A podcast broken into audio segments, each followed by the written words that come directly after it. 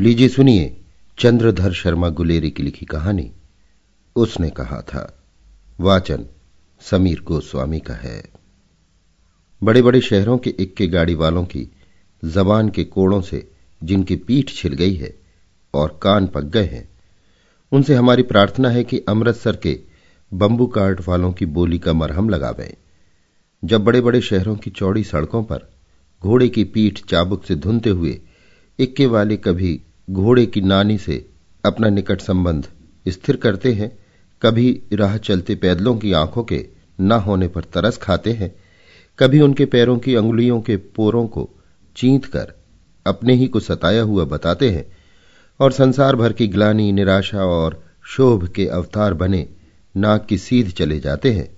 तब अमृतसर में उनकी बिरादरी वाले तंग चक्करदार गलियों में हर एक लट्ठी वाले के लिए ठहर कर सब्र का समुद्र उमड़ाकर, बचो खालसा जी, हटो भाई जी, ठहरना भाई, आने दो लाला जी, हटो बाछा।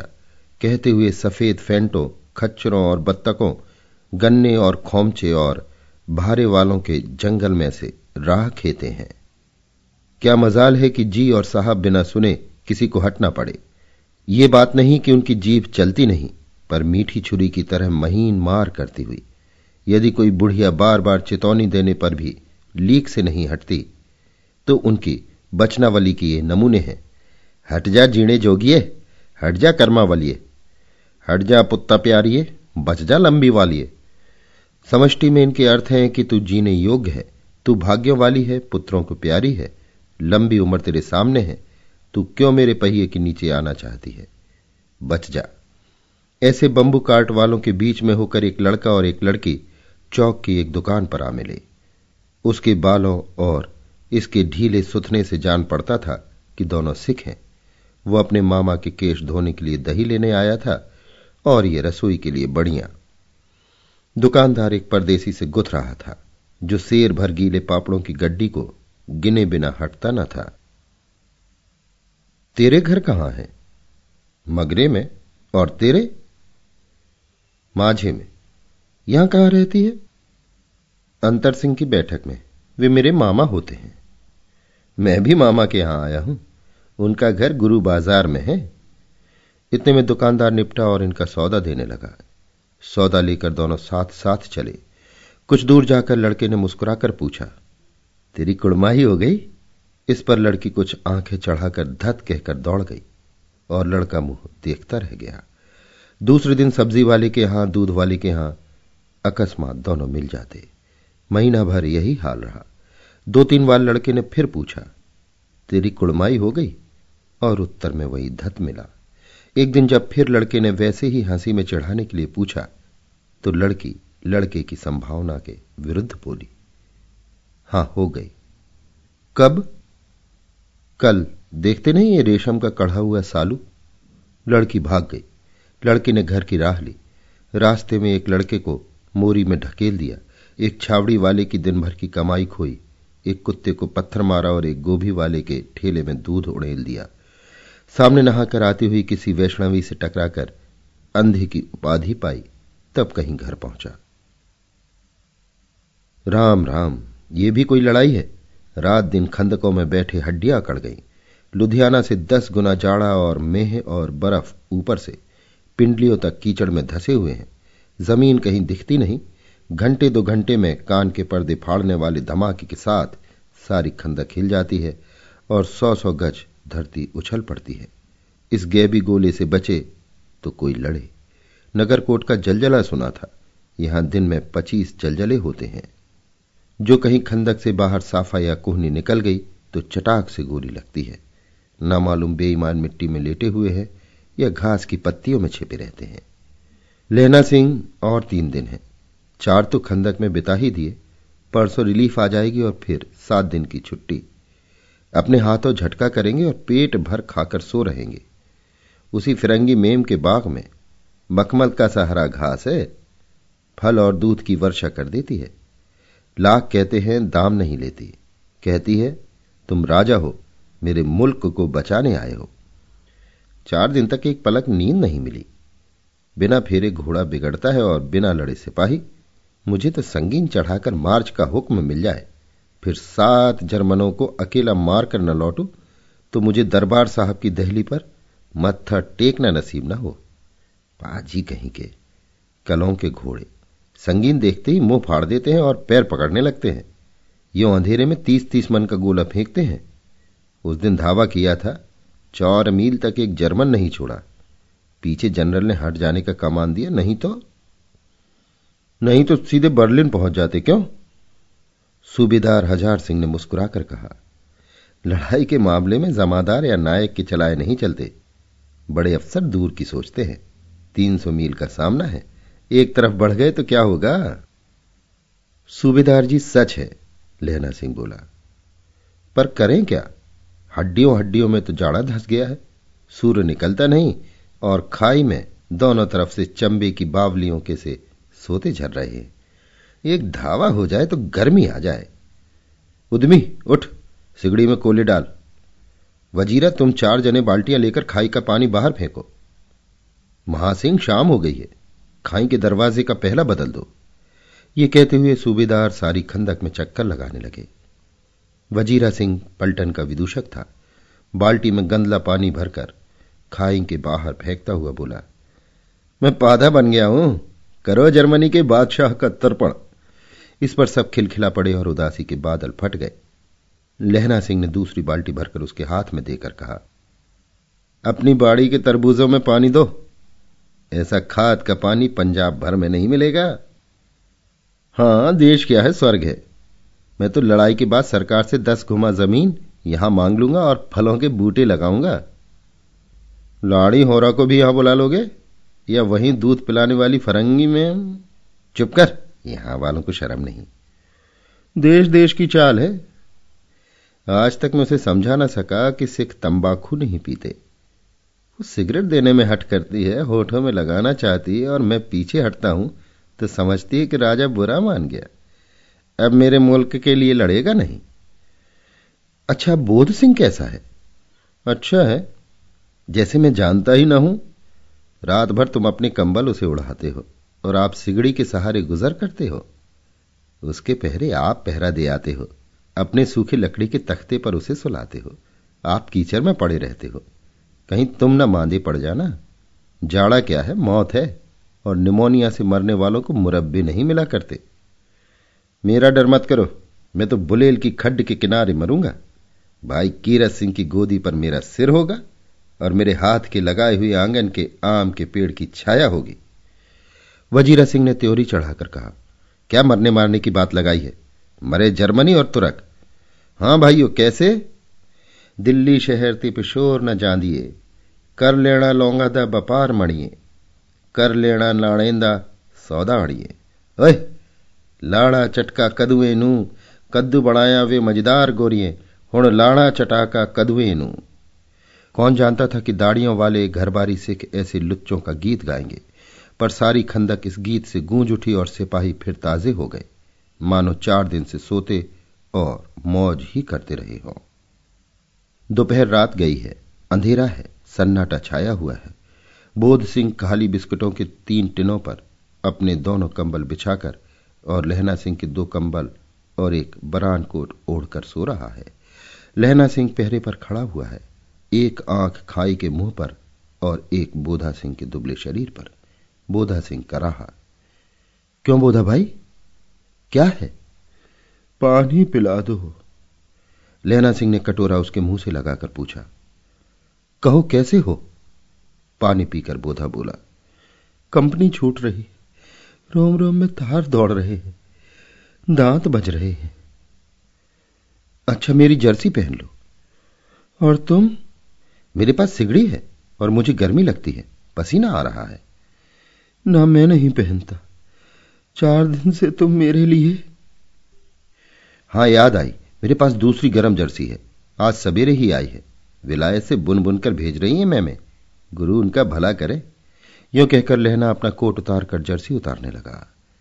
सच कहते हो? और नहीं झूठ?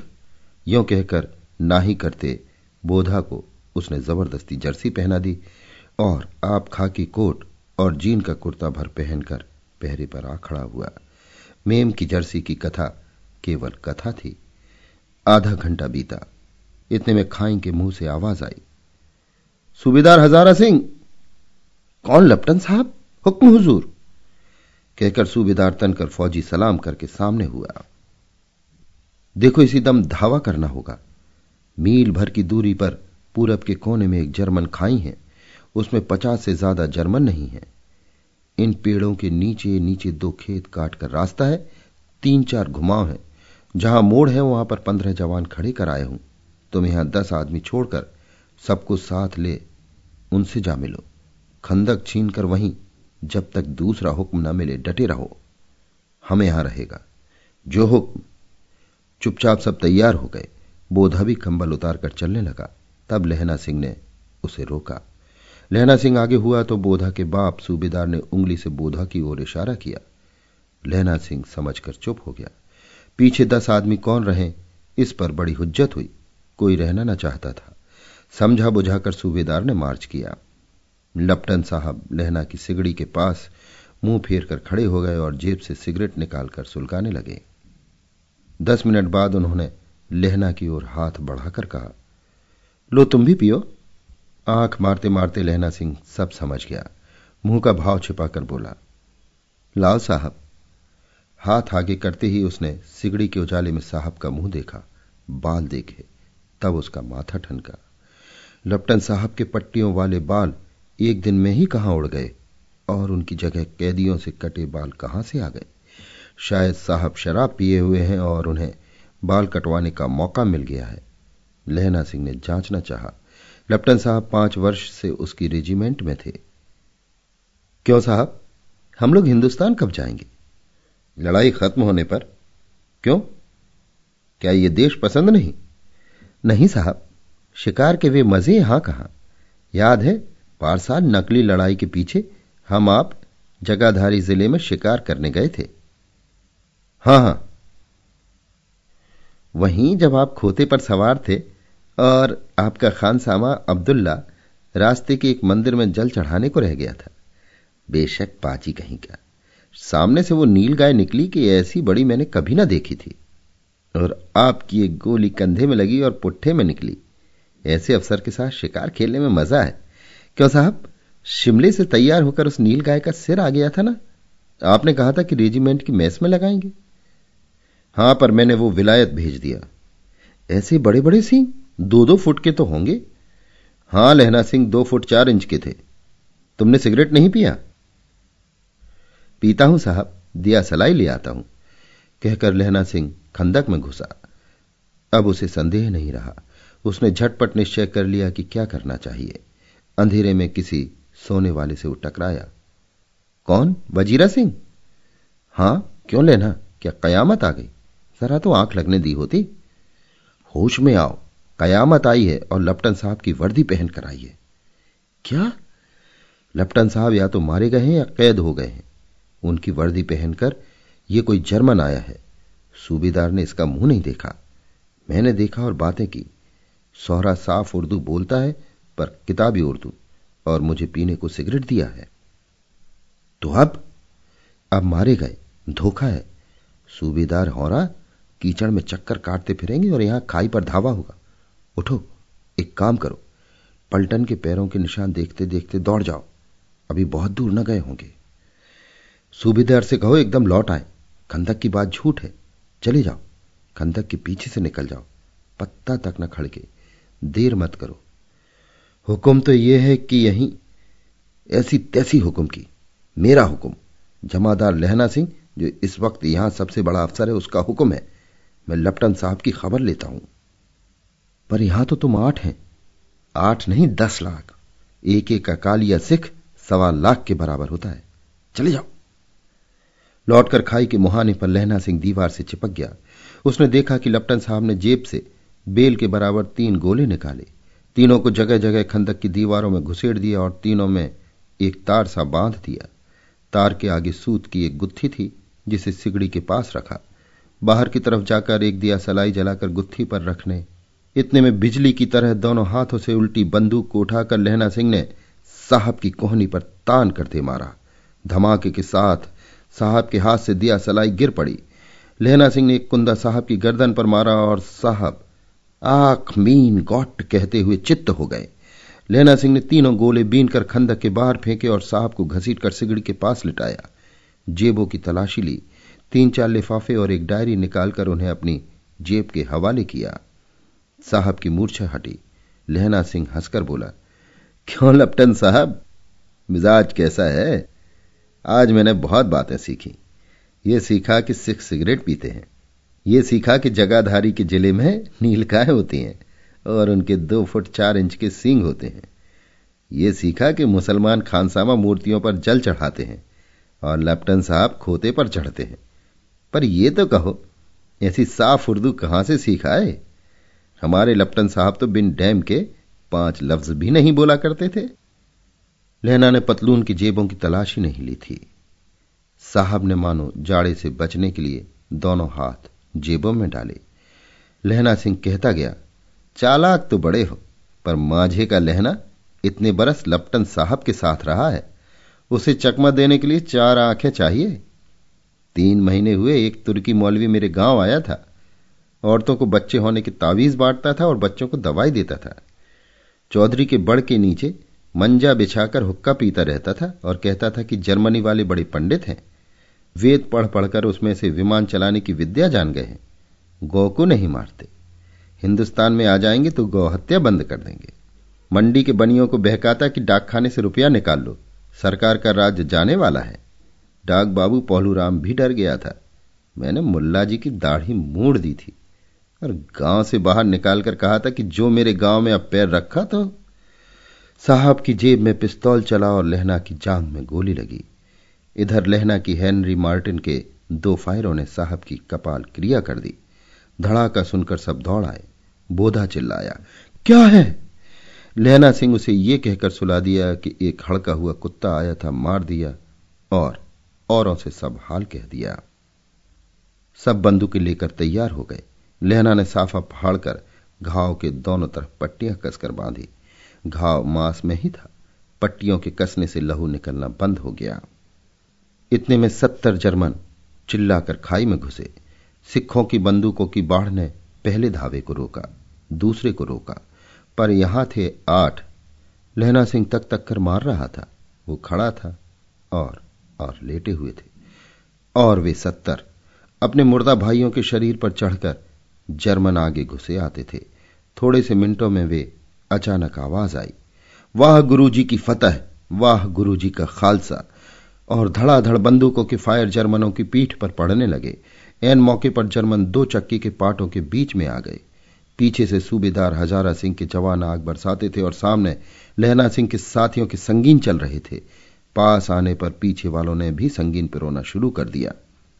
एक किलकारी और अकाल सिखा दी फौज आई वाह गुरु जी फतह वाह गुरु जी था खालसा सत श्री अकाल पुरुख और लड़ाई खत्म हो गई तिरसठ जर्मन या तो खेत रहे या कराह रहे थे सिखों में पंद्रह के प्राण गए सूबेदार के दाहिने कंधे में से गोली आर पार निकल गई लहना सिंह की पसली में एक गोली लगी उसने घाव को खंदक की गीली मिट्टी से पूर लिया और बाकी का साफा कसकर कमरबंद की तरह लपेट लिया किसी को खबर न हुई कि लहना को दूसरा घाव भारी घाव लगा है।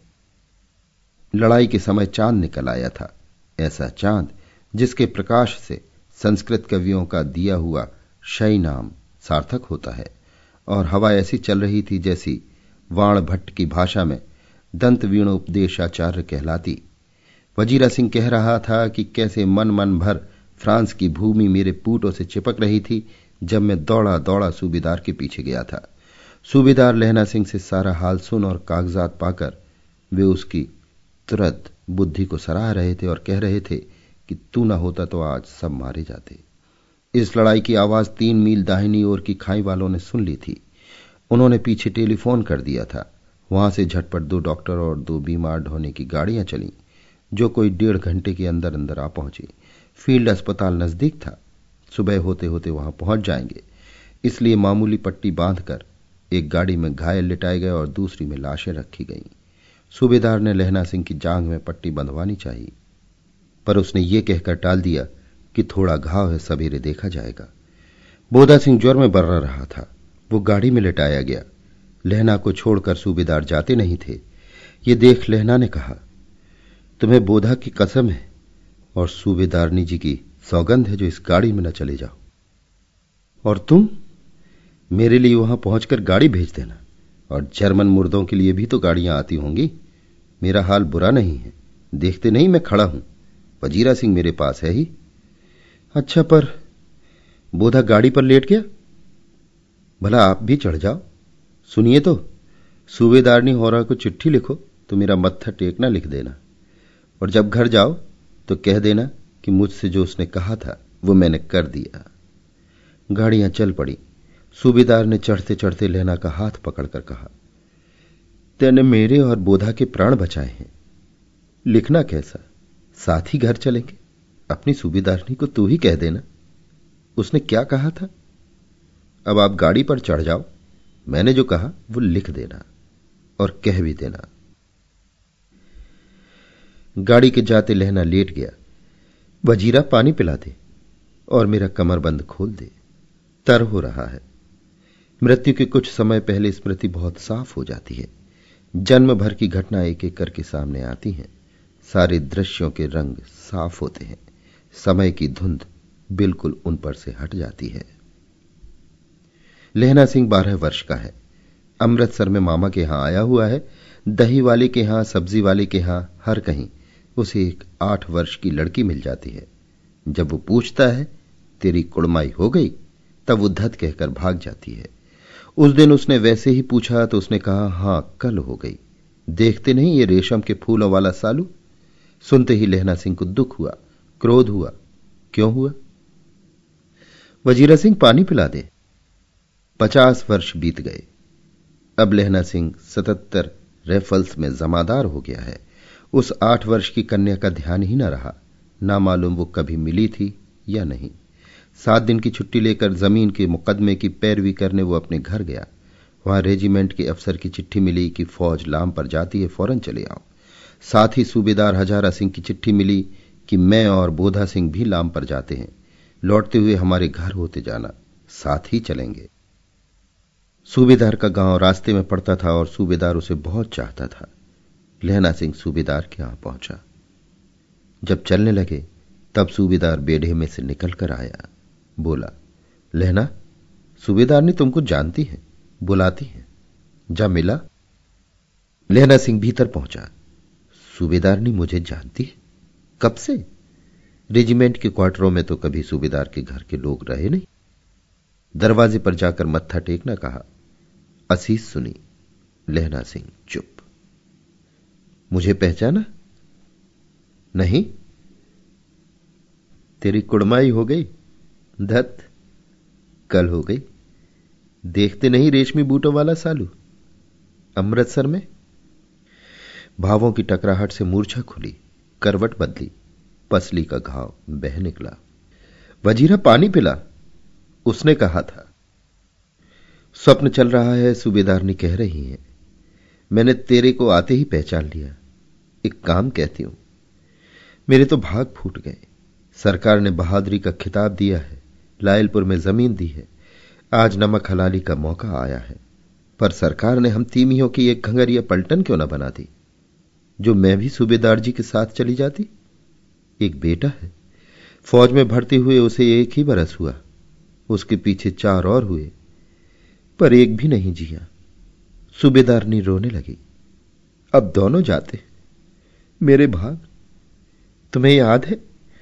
एक दिन तांगे वाले का घोड़ा दही वाले की दुकान के पास बिगड़ गया था। तुमने उस दिन मेरे प्राण बचाए थे।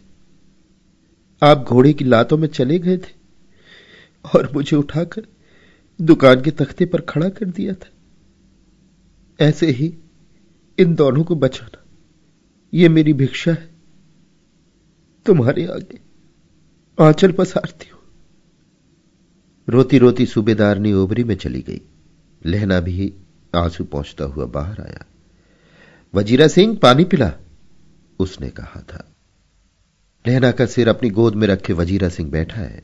जब माँगता है तब पानी पिला देता है। आध घंटे तक लहना चुप रहा। फिर बोला, कौन? कीरत सिंह? वजीरा ने कुछ समझकर कहा, हाँ, भैया मुझे और ऊँचा कर ले। अपने पट पर मेरा सिर रख ले। वजीरा ने वैसे ही किया। हाँ अब ठीक है। पानी पिला दे। बस, अब के हाड़ में ये आम खूब फलेगा। चचा भतीजा दोनों यहीं बैठकर आम खाना। जितना बड़ा तेरा भतीजा है, उतना ही ये आम है। जिस महीने उसका जन्म हुआ था, उसी महीने में मैंने इसे लगाया था। वजीरा सिंह के आँसू टप टप, टपक रहे थे। कुछ दिन पीछे लोगों ने अखबारों में पढ़ा। फ्रांस और बेल्जियम, अड़सठवीं सूची। मैदान में घावों से मरा। नंबर सतहत्तर, सिख राइफल्स। जमादार, लहना सिंह। अभी आप सुन रहे थे चंद्रधर शर्मा गुलेरी की लिखी कहानी।